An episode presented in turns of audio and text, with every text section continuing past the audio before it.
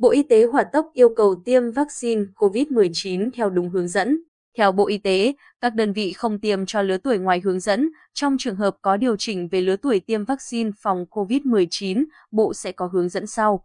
Gần đây, Bộ Y tế nhận được thông tin phản ánh một số cơ sở tiêm chủng có tiêm vaccine phòng COVID-19 cho trẻ em dưới 18 tuổi và kết hợp hai loại vaccine không theo hướng dẫn của Bộ Y tế. Trước thực trạng trên, ngày 16 tháng 9, Bộ Y tế đã có văn bản hỏa tốc số 7717 gạch chéo BIT DP gửi Sở Y tế các tỉnh, thành phố trong cả nước về việc thực hiện nghiêm công tác tiêm chủng. Theo Thứ trưởng Bộ Y tế Đỗ Xuân Tuyên, thông tin phản ánh trên có thể ảnh hưởng đến tính thống nhất trong việc chỉ đạo, điều hành và thực hiện chiến lược tiêm chủng của Việt Nam. Để thực hiện nghiêm chỉ đạo của Chính phủ, Thủ tướng Chính phủ, Bộ Y tế đề nghị Sở Y tế tỉnh, thành phố trực thuộc Trung ương thực hiện tiếp tục chỉ đạo các cơ sở tiêm chủng, tổ chức tiêm chủng cho tất cả các trường hợp từ 18 tuổi trở lên theo quy định tại nghị quyết số 21 gạch chéo NQ gạch ngang CP ngày 26 tháng 2 năm 2021 của Chính phủ về việc mua và sử dụng vaccine phòng COVID-19. Quyết định số 3355 gạch chéo QD gạch ngang BIT